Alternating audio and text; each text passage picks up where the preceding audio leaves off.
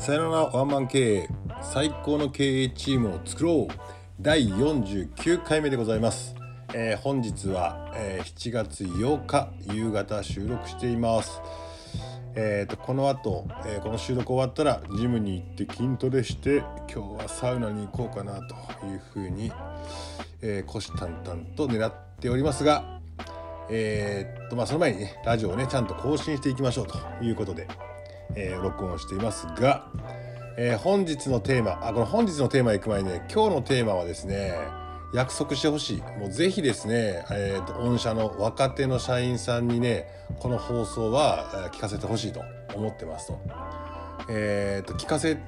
ないという人はもう今から聞かないでほしいぐらい、えー、とすごい基礎的な話をするんですけど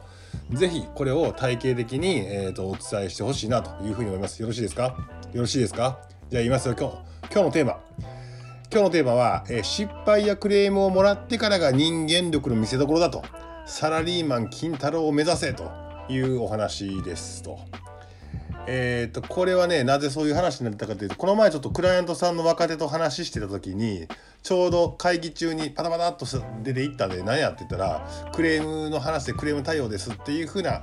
え話だったのであなるほどってそこで、えー、と喋った話を、えーもう一回思い出してここで喋るという風なことともう一個はですねつい最近本当にもう僕がめちゃめちゃイライラした僕の住んでいる、えー、とマンションでの出来事。まあそれは僕がねちょっとクレーマーになったんだけども、えー、とその話をね、えー、とちょっとやろうかなと思ってて、まあ、それを踏まえた上で、えー、と失敗してしまった時とかクレームをもらった時にね絶対とやらないとやらないといけないこととかその心構えっていうのを最終的に伝授しようというふうに思っています。まずはねあの僕のね住んでるマンションの管理会社もうねこれ名前を言ってしまってもいいぐらいですけどアーアンあアハンですよ。アハン。アハンショップってあるじゃないですか。アハンリーシングっていうね担当のまあこれ偽名使いましょう。高橋君にしましょう。高橋君こいつがね仕事がやべえできないっていう風な話で僕がクレーマーと化したという風な話なんですけどまずそその話からいくとですねえーっと僕のマンションに備え付けの洗濯機があるんですよ。このね洗濯機が乾燥機付き洗濯機でよく壊れるんです。なんで僕ここに6年間越してきているんですけど、えーとね、3回ぐらい、えー壊れてて1回2回か2回機械は機械ごと変えてもらったことがあるというような感じなんですけど今回ですねまたねそこにその洗濯機に関してなんですけどねもう毎回毎回ね洗濯機のことでね連絡してるから多分僕はね俺の使い方が悪いんじゃないかって多分思われてるかもしれないけど僕はすごい綺麗にあの物を使う人なんでそれは絶対ないよと僕は思ってるんだけどあっちはなんやあいつすごい使い方荒いんじゃないかと思ってるかもしれないということは前提の話なんですけどね。もうね今回もねえーっと洗濯機壊れたんですよ。つい2週間ぐらい前かな。2, 2週間ぐらい壊れて自分でね取扱説明書を見てそこに書いてあるメーカーに連絡してメーカーの技術担当ささ技術担当の人出してもらって自分でできる範囲で、えーっとこれ詰まってるんちゃいますかみたいな話だったからそこのね詰まりをこう取りながら、えーっと水を全部抜いてえー汗だくになりながら直したわけですよ。だけど技術担当さんさんが行った箇所にその詰まりがなかったんでこれ詰まってないですけどねって言いながらじゃあなってやると「あ治りましたわ」と。だけどもしもう一回何かあった場合はこれは多分中の方のところに何か絡みがある話なのでもう一回もし何かあったら今度は管理会社さんを通して直接もう一回我々に連絡くださいとそしたら我々が出向いていきますんでねみたいな話だったわけですよ。はいはい分かりましたありがとうございます言うてで1回はねえ選択できたんですよ。で次の日やろうかなと思ったらこっからまたね同じエラー表示出たんですよ。あこれかとやっぱり原因は解決してなかったんだなと思ったんで、えー、と僕の管理会社である、えー、アハンリーシングにね電話したんです。そしたら、まあ、ああいう大手なんで、えー、と直接はつながらなくて土曜日日曜日だったかな？日曜日だったんで全国のその電話を取ってるオペレーターのあの会社があるじゃないですかそこからね人が多分取ったと思うんです。でそのオペレーターにね、えー、と電話していろいろ聞かれたんで、えー、っとまあまあそれに答えてるんですけど毎回毎回ここのね、えー、っとオペレーターとそこの会社の多分別会社なんでしょうけど伝達がクソ悪いんですよ。毎回毎回僕はそこを知っているからそのオペレーターの人にね「すいません初めてなんですけどもあなたの今見ているね CR CRM ソフト、まあ、CRM ソフトを解説するとですねカスタマーリレーションマネジメントっていうねソフトがあるんですよ。なので僕の今のこの電話の内容っていうのは打ち込んでますよねと。それをアパマンリーシングの人が見ますよねと。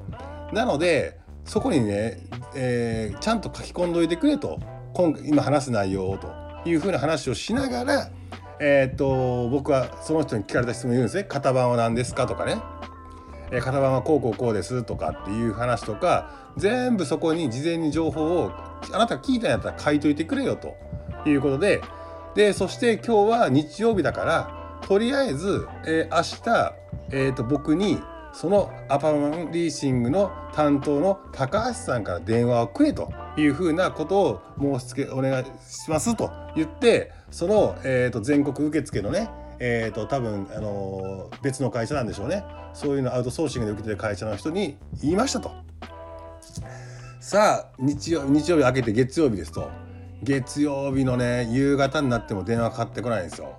えー、っとまあまあかれこれ待ったろうかなと思って待っと待ってましたがかかってこないんで5時までかなと思って16時45分ぐらいにねアファマンレーシングにかけたんですよ。そしたら高橋が出ましたよと。そしたら何ですかですと。えまたですかみたいな。え何の話ですかと。いやいやいやいや聞いてないのかいと。いやええー、あと逆にまたですかって明らかに俺のこと疑っとるやないかと。で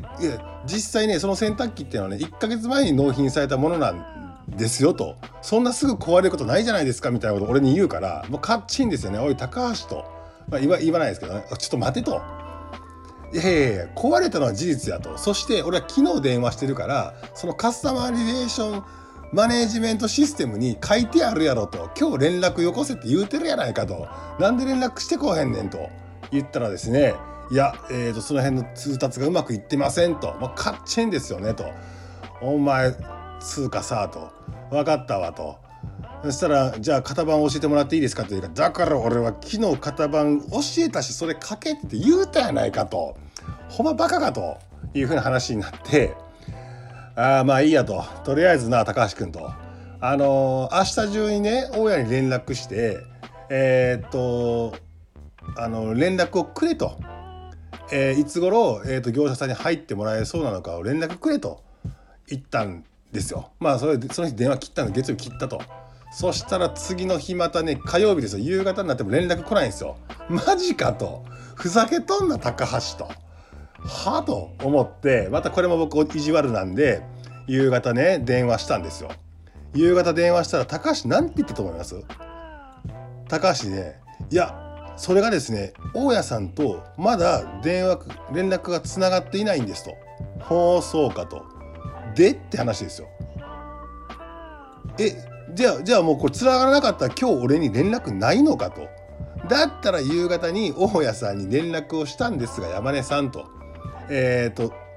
今日つながってないんでもう一度明日まで待ってもらえませんかって連絡してくるのが筋やないかと。なんでそんなこともできへんねんということでまた僕はせマジで仕事ができないなと。こんなやり取りがねこの高橋君とはねこの3年間の上でめちゃめちゃあるんですよ。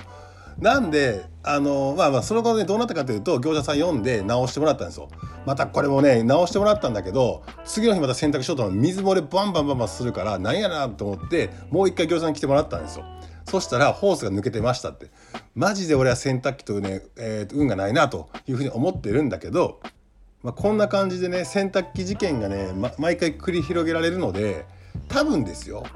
アパマンショップのあ言っちゃダメいやの、あの、CRM ソフト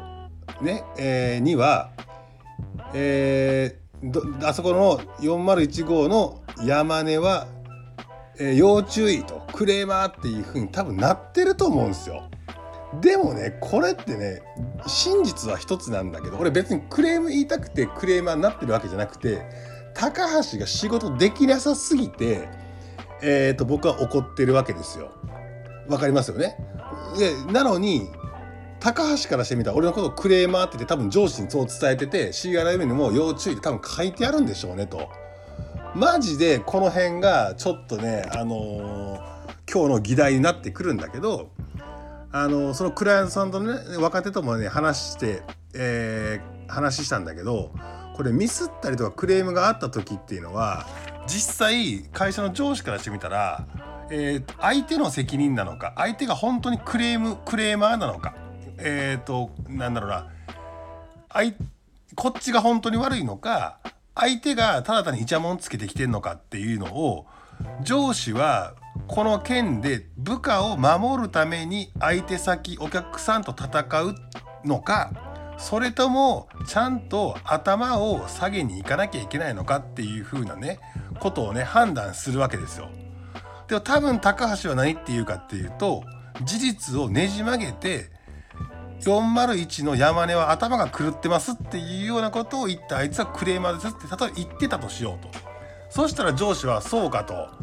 まあそんなやつはもうあれやな問題児やなというふうな話になると。会社的には高橋を責めることもせず、えー、あそこに会社にああいう変なやつが居続けるって話になるわけですよね。だからもうここですよ。今日のねあのもうズバリ回答を言うと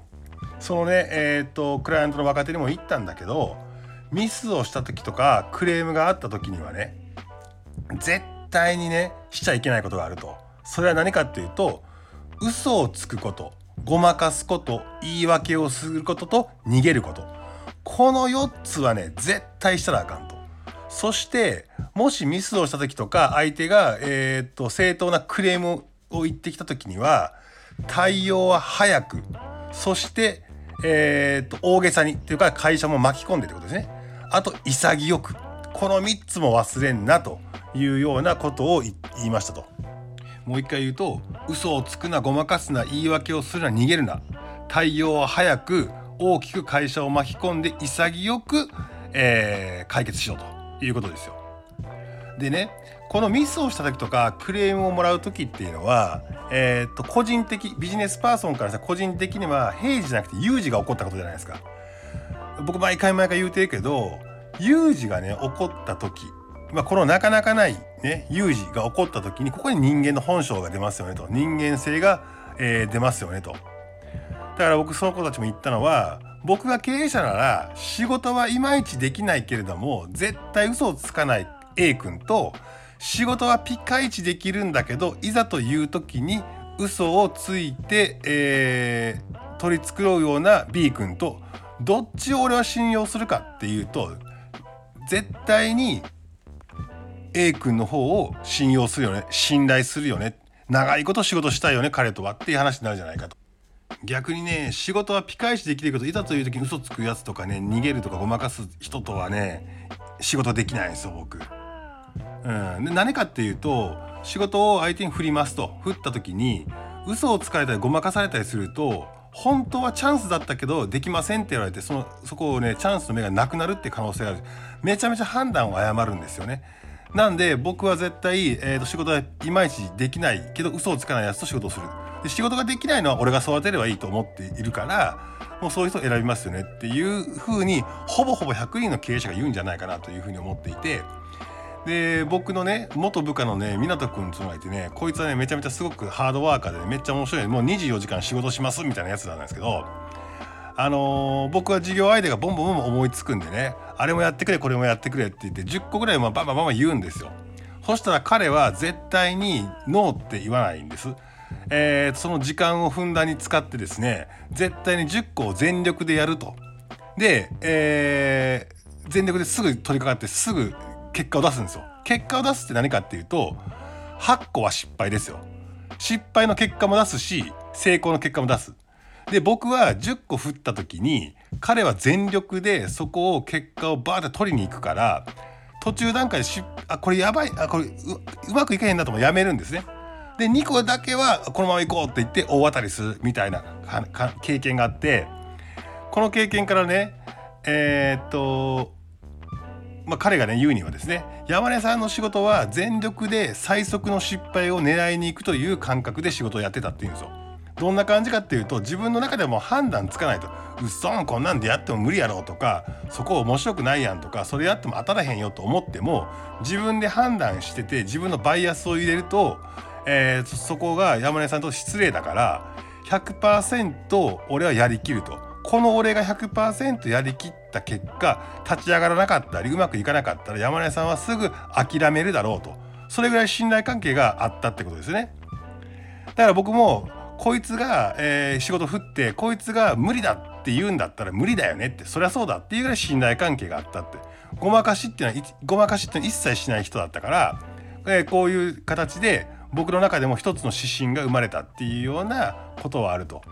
なので絶対にごまかさないっていうのはすごく重要だなと。あとねこのクレームとかねのクレーム対応の話をするとねよく盛り上がる話がね「いやそうだよね」とクレームとかがあった時意見の相違とかがあった時喧嘩になった時クライアントとそういった後の方が修復後すごい一気に距離が縮まっていい仕事ができたりするよねって話はねよくあると思うんですけどこれ実際僕もねそうなんですよね。僕もいろんな失敗をしたり意見の相違で、えー、喧嘩したりとかっていうことはしますけどもやっぱり腹の内を喋った方が、えー、相手と信頼関係得るよねということと僕は絶対に嘘はつかないごまかさない、言い訳しない逃げないで対応は早くて、えー、会社を巻き込んで大きく潔くやるって決めてるのでこれを貫けば貫くことね、えーと、絶対うまくいくんですよ。でそれを貫いてもダメな人とはもう縁切りゃいいんですよそんな客とは。ねっていう話ですよ。なのでそんな僕を見てね若い若い時の僕23歳の時のその僕を見て山根君はほんまにサラリーマン金太郎みたいだねと。なんかこう失敗してからみんなにどんどん気に入られてでっけえ仕事取ってくるなというふうな、えー、ことを言ってくれた人もいますと。まあねまあもう僕もそれだけでこう人の信用を築いてきたような感じなのでこの話をね熱弁したのね17分になりましたけどまあその大半は、えー、っと高橋君がいかに仕事できないかっていうふうな話だったんですが、えー、っと重要なのは後半戦ですね。本当嘘をつくなごまかすな言い訳するな逃げるなと大きく早く潔くとここはね絶対大事もうねこの話はもう是非ね、えー、と社員さんにね、えー、と聞かせてほしいと。あのー、会社の社員さんとかね身近な若手ビジネスマンにね是非シェアしてね聞かせていただきたいというふうにこれは僕からのお願いです。でまあということでえー、っと第49回もう49回ですね。次回50回ということですね。はい、えー、じゃあこの番組ではご意見ご感想をお待ちしておりますと。いいねボタンを押していただくととてもテンションが上がりますしあの Facebook とかでシェアとかしていただくともう飛んで喜んで小躍りしちゃうというようなことです。シェアしてくれた人を僕が大好きになるという特典付きなんでよろしくお願いいたします。